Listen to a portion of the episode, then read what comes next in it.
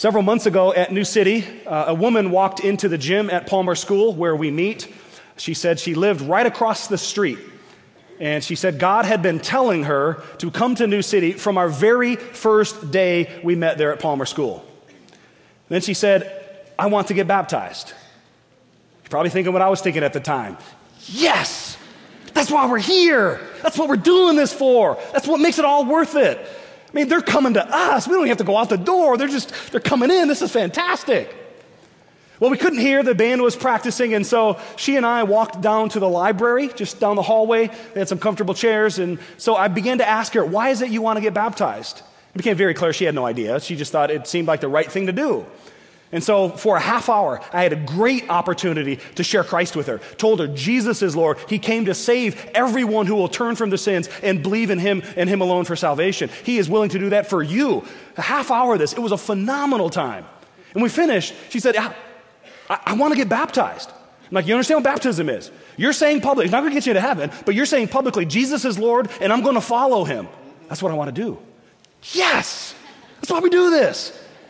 She, uh, it was great. I said, you know, we have a baptism service plan for Easter Sunday. We're, this is like three months prior to Easter, and said, you know, we're, we're, let's keep talking about this over the next few months leading up to that. Make sure that you understand and that this is the thing for you to do and that you're, you're properly prepared. She never missed a Sunday. She, I mean, she lived across the street, so it was easy to get there. She came in early. She participated in the singing. She engaged in prayer. When we, now you guys do like an 18 second meet and greet. Ours can be 10 minutes. She engaged. People just embraced her and they, she felt like she was really a part of it. When I would preach, she was very attentive, just glued on the edge of her seat, soaking it all in. It was phenomenal. We were excited to be able to baptize her. Well, I spoke with her on Saturday, the night before Easter morning. And she said, You know, I'm, I'm not ready. I'm not ready. It's, I don't really understand what it means to follow Jesus. I'm not, I, I, some, I, I need to learn more. I need more time. I want to get baptized. I'm just not ready. I haven't seen her since. She was there Easter morning. She saw on, on Easter morning, I preached a sermon about the proper response to the resurrection of Jesus. The proper response to the resurrected Christ is a life of obedient faithfulness to Him. It's a life of true discipleship that denies self and says, I'm following the one who is Lord, who proved it by rising from the dead. She heard the call to faith and repentance. She heard the call to radical discipleship, and she said, It's not for me. I can't do that. Now, you hear that, you might think, Oh man, what, what, what a failure. That just crashed. It is a failure. I failed to convince her. I failed to adequately explain to her in such a way that she understood the gospel, that she knew what her part was and what she must do. I failed to convince her of her need for Jesus. I never had that ability, though. It was never in me to convince this woman. I never had that responsibility given to me by the Lord of creation. He told me to faithfully proclaim the good news of Jesus. He never told me to convert anybody. And so this is not a story of failure, this is a story of success. The problem is we often don't understand what success in the mission of Jesus really looks like. So let's take a look at it. Turn with me to Mark chapter 9.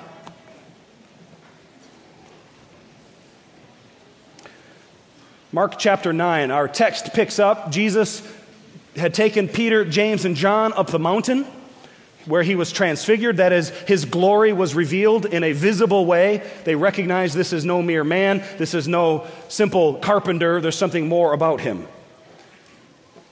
Jesus left the other nine behind, and our text picks up right where Jesus and the three return to the nine. Verse 14 of Mark chapter 9. When they came to the other disciples, they saw a large crowd around them and the teachers of the law arguing with them. As soon as all the people saw Jesus, they were overwhelmed with wonder and ran to greet him.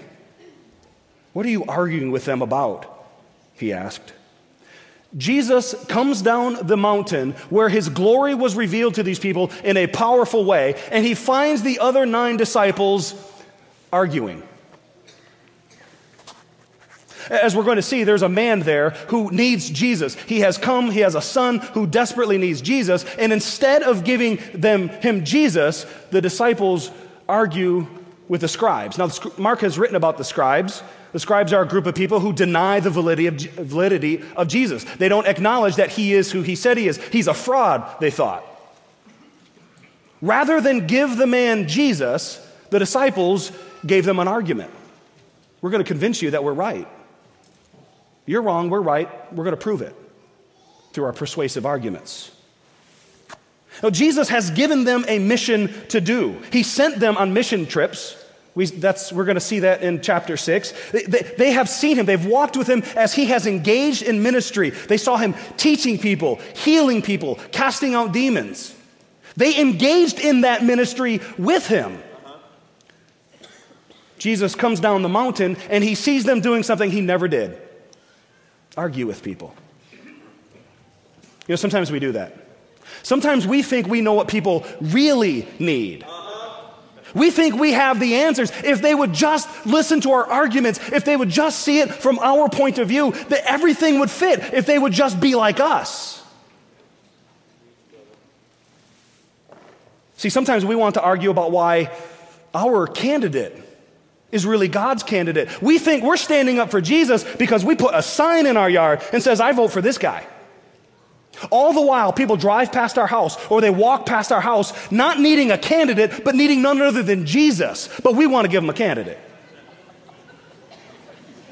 See, we want to stand up for what is good and right. We should, as, as Christians, as followers of Jesus, we should be about things like social justice. We should be concerned that right here in this city, there are young children who are going to bed hungry who are in, in, not only broken homes, but homes that are shattered, where they're abused and neglected and despised and looked down upon. We should be concerned about the sex trade right here in Grand Rapids. The city of seminaries and Christian radio stations and Christian schools and Christian donut shops. Uh-huh. Sex trade here. We should be concerned about those things, but we must remember that our primary purpose is to bring Jesus to these people. Our candidate's not going to fix that. The mission given to us by the Lord of heaven and earth is to proclaim the good news that Jesus is Lord and that He came to save anyone who will turn to Him in faith and repentance. Because He's Lord, it means it's really going to happen. Because He said so, and nobody can stop Him. It's that or why our guy's tax policy is better. Jesus didn't take three disciples up the mountain with him and leave the nine behind so the nine would engage in arguments with those who oppose Jesus. They had apparently forgotten why he left them behind. And he reminds them with his question in verse 16 What are you arguing about with them? He's asking, What could possibly be so very important that instead of doing what I, your Lord and Master, have given you to do, you decide to run off and argue with them? That's not what I told you to do. I told you to tell them the truth, the good news of who I am. The fact is, we cannot argue anyone into faith and repentance. We're not clever enough to come up with an argument that's going to convince them. We're not smart enough to come up with some illustration like, oh, I get it. I mean, God uses those sorts of things, but it's God who uses them. It's not us. We're simply the mouthpieces.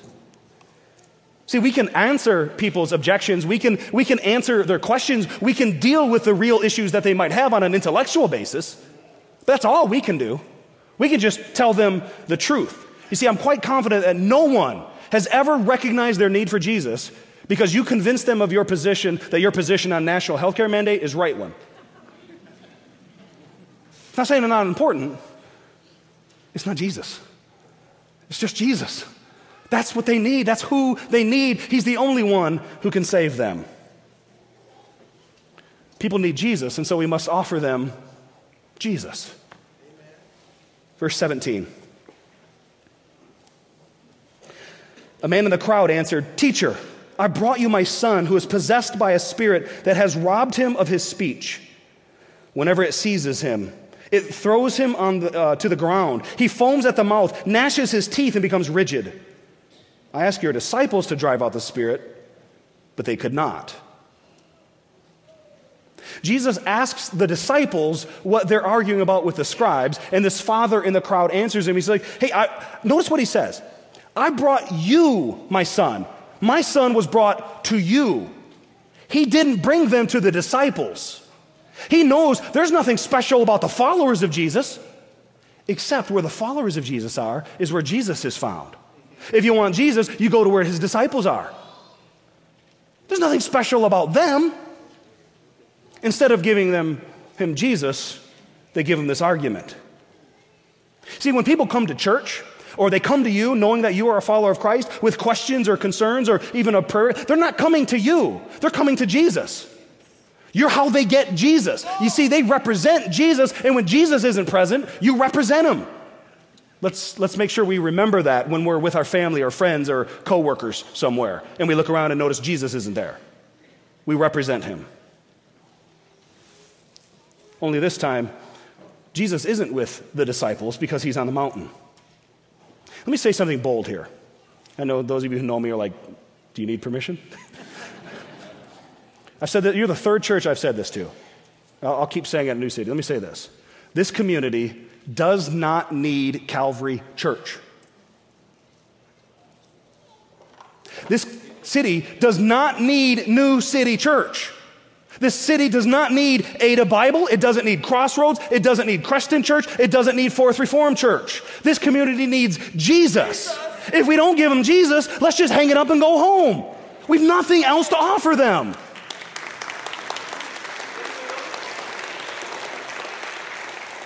See, there's nothing special about Calvary Church that's going to change their lives. There's nothing special about how we do things at New City that's going to make a difference. Jesus makes a difference. Jesus is the one who saves, his church doesn't. The man says he asked the disciples to cast out this demon that had possessed his son. Uh, turn back to chapter 6 and Mark with me.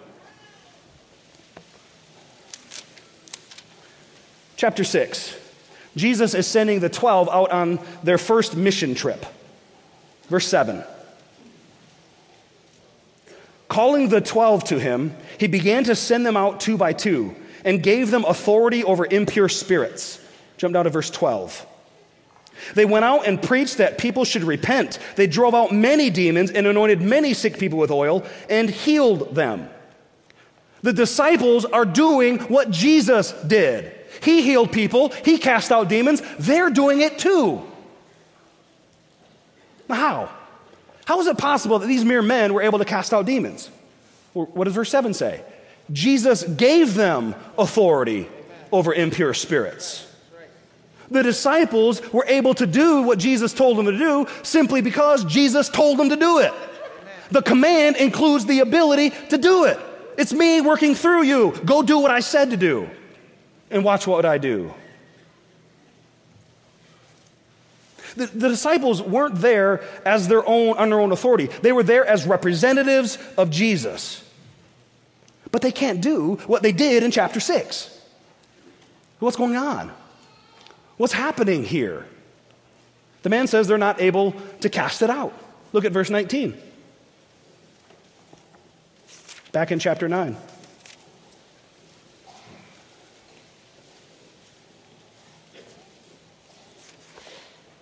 Oh, unbelieving generation, Jesus replied. How long shall I stay with you? How long shall I put up with you? Bring the boy to me. So they brought him. When the spirit saw Jesus, it immediately threw the boy into a convulsion. He fell to the ground and rolled around, foaming at the mouth. Jesus asked the boy's father, How long has he been like this? From childhood, he answered. It has often thrown him into fire or water to kill him. But if you can do anything, take pity on us and help us. If you can, said Jesus, everything is possible for him who believes. Immediately, the boy's father exclaimed, I do believe. Help me overcome my unbelief. When Jesus saw that a crowd was running to the scene, he rebuked the evil spirit. You deaf and mute spirit, he said, I command you, come out of him and never enter him again. The spirit shrieked, convulsed him violently, and came out. The boy looked so much like a corpse that many said, He's dead. But Jesus took him by the hand and lifted him to his feet, and he stood up. Well, again, as you see throughout Mark, Jesus is utterly amazed at the disciples' complete and utter lack of faith. He knows his time on earth is ending sooner, much sooner than the disciples believe, despite all the time he spent trying to explain to them that he's going to Jerusalem, he's going to be killed, he's going to rise again. They're oblivious to that fact. They don't get it, they don't understand. He's using plain language, but it doesn't make any sense to them. How can these things be? See, Jesus knows his disciples are not ready to carry on the full weight of his mission. They can't even cast out a demon anymore, they've gone backwards. The disciples brought the boy to Jesus, and then Jesus has this conversation with his father. Says, Problem's been going on for a long time. It's, it's pretty bad. This demon that controls my son is trying to kill him, try to burn him up in a fire, or, or if there's water, he'll, he'll throw my son in the water to try to drown him. We have to watch him day and night. We can't leave him out of our sight. It's trying to kill him, but in the process, it's, it's killing us, his parents.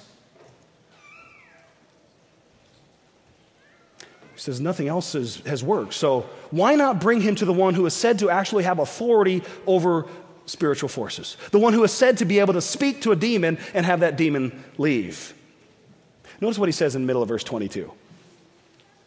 But if you can do anything, I, lo- I love Jesus' response. if you can, if, seriously? This is the guy who can walk on water. This is the guy who can command the wind and the waves and they obey him without question. This is the one who can speak or touch a person and he can heal them of their disease. He can touch a leper and be, and he's so clean that he cleanses the leper without getting leprosy. He can raise the dead if, there's no if when it comes to the power of Jesus.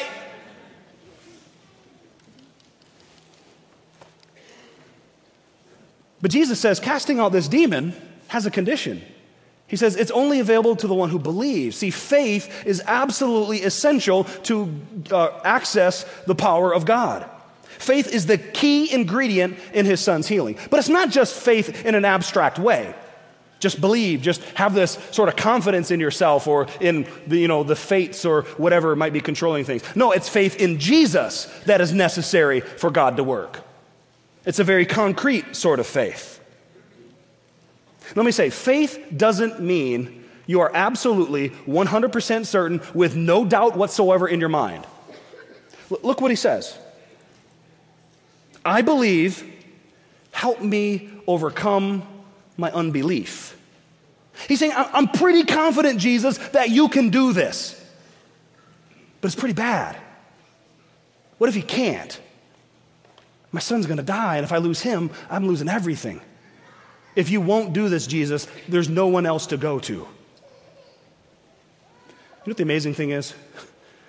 Jesus said that this man's faith, doubts and all, was enough. It's not absolute, rock solid, you know, uh, faith that I, no questions. I don't know how it's going to happen, Jesus, but I know you can do it. Will you do it? And so Jesus heals his boy.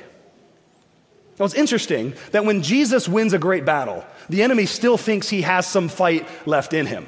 Jesus commands the demon to come out. The demon comes out, but only he thinks on his own terms. It convulses the boy, thinks he left the boy for dead. See, the demon forgot he brought, the boy was brought to Jesus.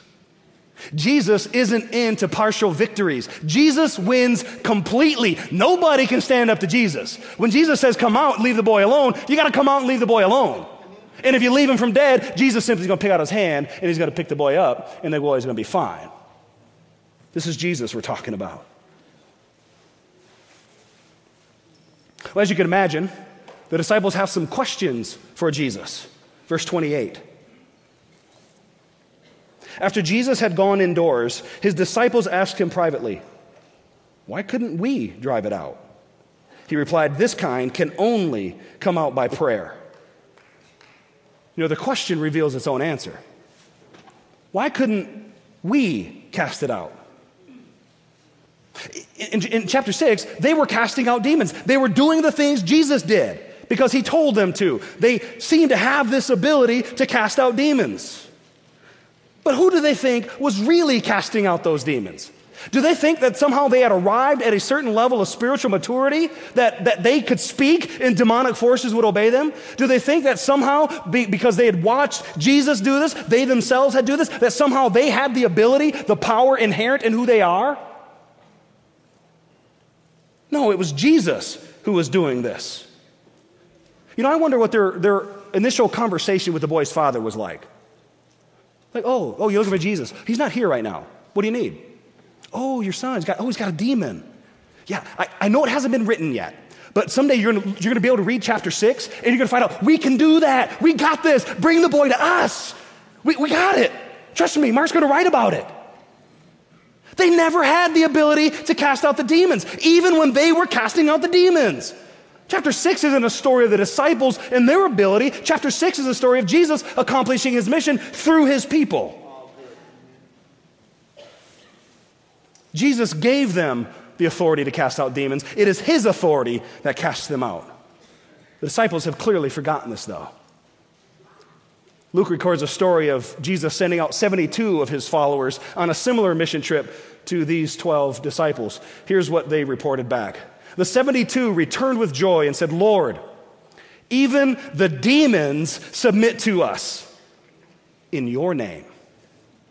It was never their ability, it was never within their power to cause demons to leave.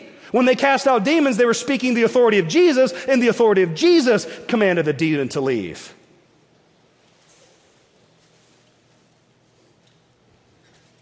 See, it's in His name that we accomplish the mission that is set before us. See, the disciples ask, why, why couldn't we cast out this demon? What, what's going on? What happened between chapter 6, chapter 9? We're only talking a few chapters here, Jesus. What, what's going on in this, in this story here? Jesus said, This kind can only come out by prayer. Process that with me for a moment mechanically, what are we doing when we pray? What is, what, what is going on when we pray to God? We're asking God to do what only God can do. We don't ask God to do things that we can do. We, we don't ask God to make us dinner. We might ask Him to provide dinner if we're struggling financially or we got some problems in our lives. But we don't say, you know, Jesus, I'm on the couch, the show's on, and, you know, chicken piccata's cooking on the stove. Can you add the capers? Just give it a stir and maybe turn the heat down a little bit. Wait till commercial and then I can go eat. We don't ask God to do what we can do. We ask God to do God things that only God can do. See, the disciples tried to cast out this demon in their own authority, in their own power, and they failed utterly. Well, duh, they never had that power. It is a recognition of our inadequacy to accomplish the things of God that drive us to pray. When we realize we can't actually do what God calls us to do, we are forced to fall on our knees before Him and say, If it's going to happen, it's going to be because you are working through me. Send your power upon me. I'll do the work that you tell me to do, but I can't do it. I'll struggle and I'll strain, I'll try to lift the rock, but unless you put your hand under mine and pull up, it ain't moving.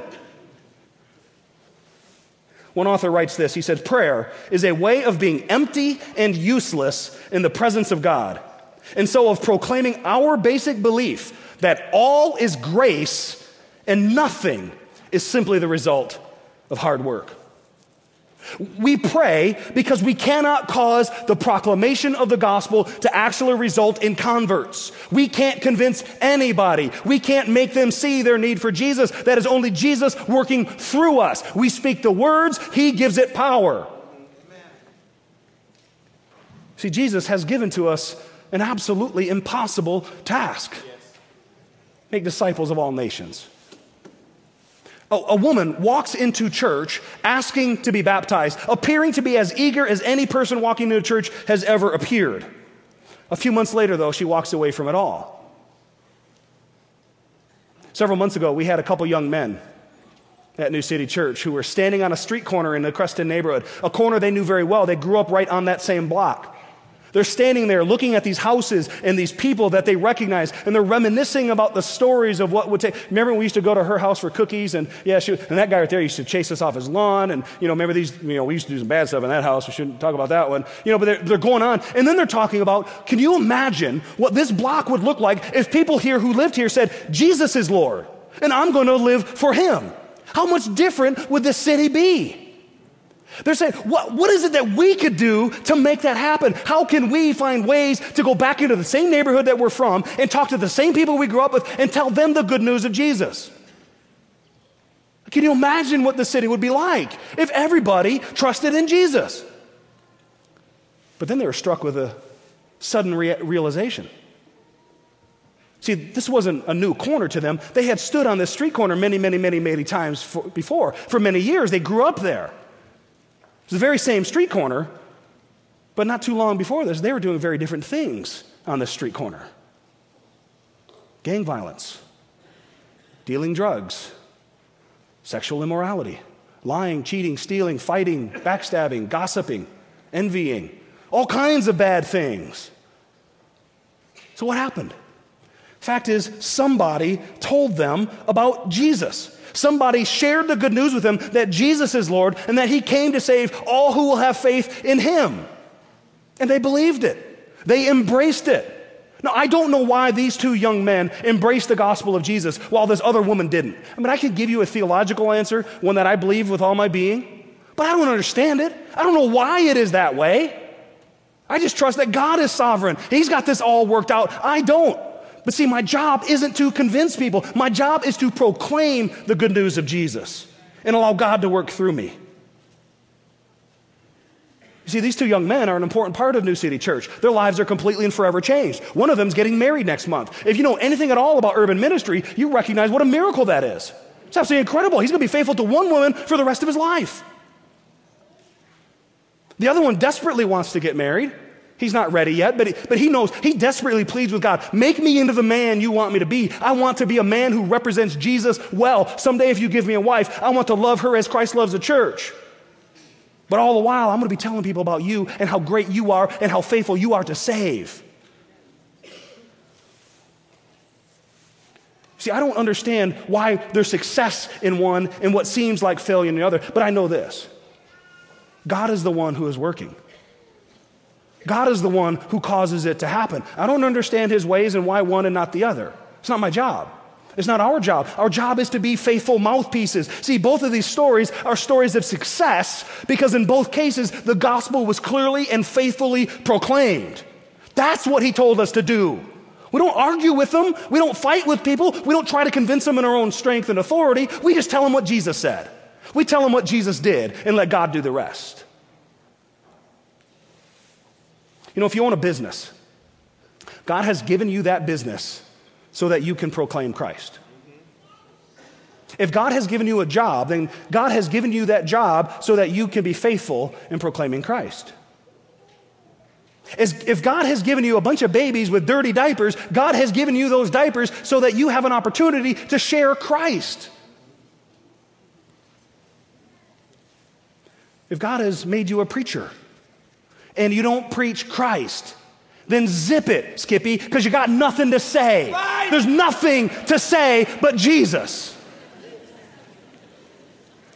If God has given you some ministry, whether you volunteer here at, at, Calvary Church or you serve at some other ministry in the city, you work for some parachurch organization, donating your time, or maybe you're employed, God has given you that ministry so that you will proclaim Christ. You got to do the things the ministry does. If it's building houses for people, or it's feeding the poor, or it's tutoring urban kids who need extra help in school, do that, but make sure you understand that the ultimate aim of that is to proclaim Christ. Only Christ is going to rescue them. Education isn't. Good housing's not going to rescue them. We should be about those things, but we got to recognize those things aren't the final thing that people need. It'd be terrible for somebody to live in a nice house and go to hell.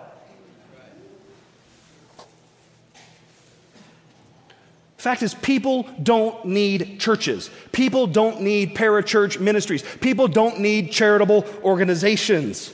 Those things are good and we need those. But people need Jesus. See, Jesus has called us to proclaim Jesus. We're called to proclaim the good news. We can add nothing to Jesus and we can take nothing away from Jesus. It's just Jesus. That's all there is. We have nothing else to offer people. We can give people nothing more than Jesus. And we must give them nothing less than Jesus. It's just Jesus. Let's pray. Father, it is a great and incredible privilege to be able to proclaim the good news of who Jesus is and what he has done. Father, I pray for this church. I pray for Calvary Church, a long legacy of faithfulness to the gospel. Lord, give each one of us here today a greater vision for proclaiming Christ. Give us a greater passion for proclaiming the good news that He is Lord and that He came to save many from their sins. God, let this church and New City Church and Creston Church and all the other churches who are faithful to the gospel, let them rise up in this community, faithfully proclaiming Jesus. Lord, let us do the other work of the ministry, helping the poor, helping the, the downtrodden, helping those who cannot help themselves. God, let us most of all keep in mind that it is Jesus they need. And if feeding them gives them Jesus, let us feed them, Lord. If building a house gives them Jesus, let us build houses. Whatever the avenue is for sharing Jesus, let us always remember to share Jesus. Lord, as one preacher said, it's about Jesus.